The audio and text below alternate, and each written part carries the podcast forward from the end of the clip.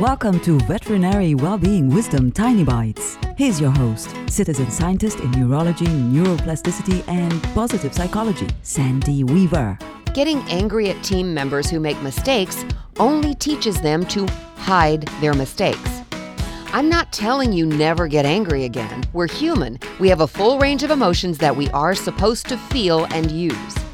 It's good to remember how your emotions feel to others, though, and how our behavior changes the way others act when they're around us. Mistakes are normal, we all make them. When you start to feel angry that someone around you made a mistake, put some mental duct tape over your mouth and think about how you want them to behave, not just how you want to behave in that moment.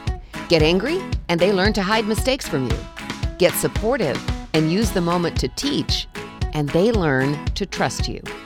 For tools to create more success in your life and in your hospital, visit centerforworkplacehappiness.com. Want more tiny bites of veterinary well-being wisdom? Subscribe to the podcast and share it with your friends. And there's lots more at centerforworkplacehappiness.com.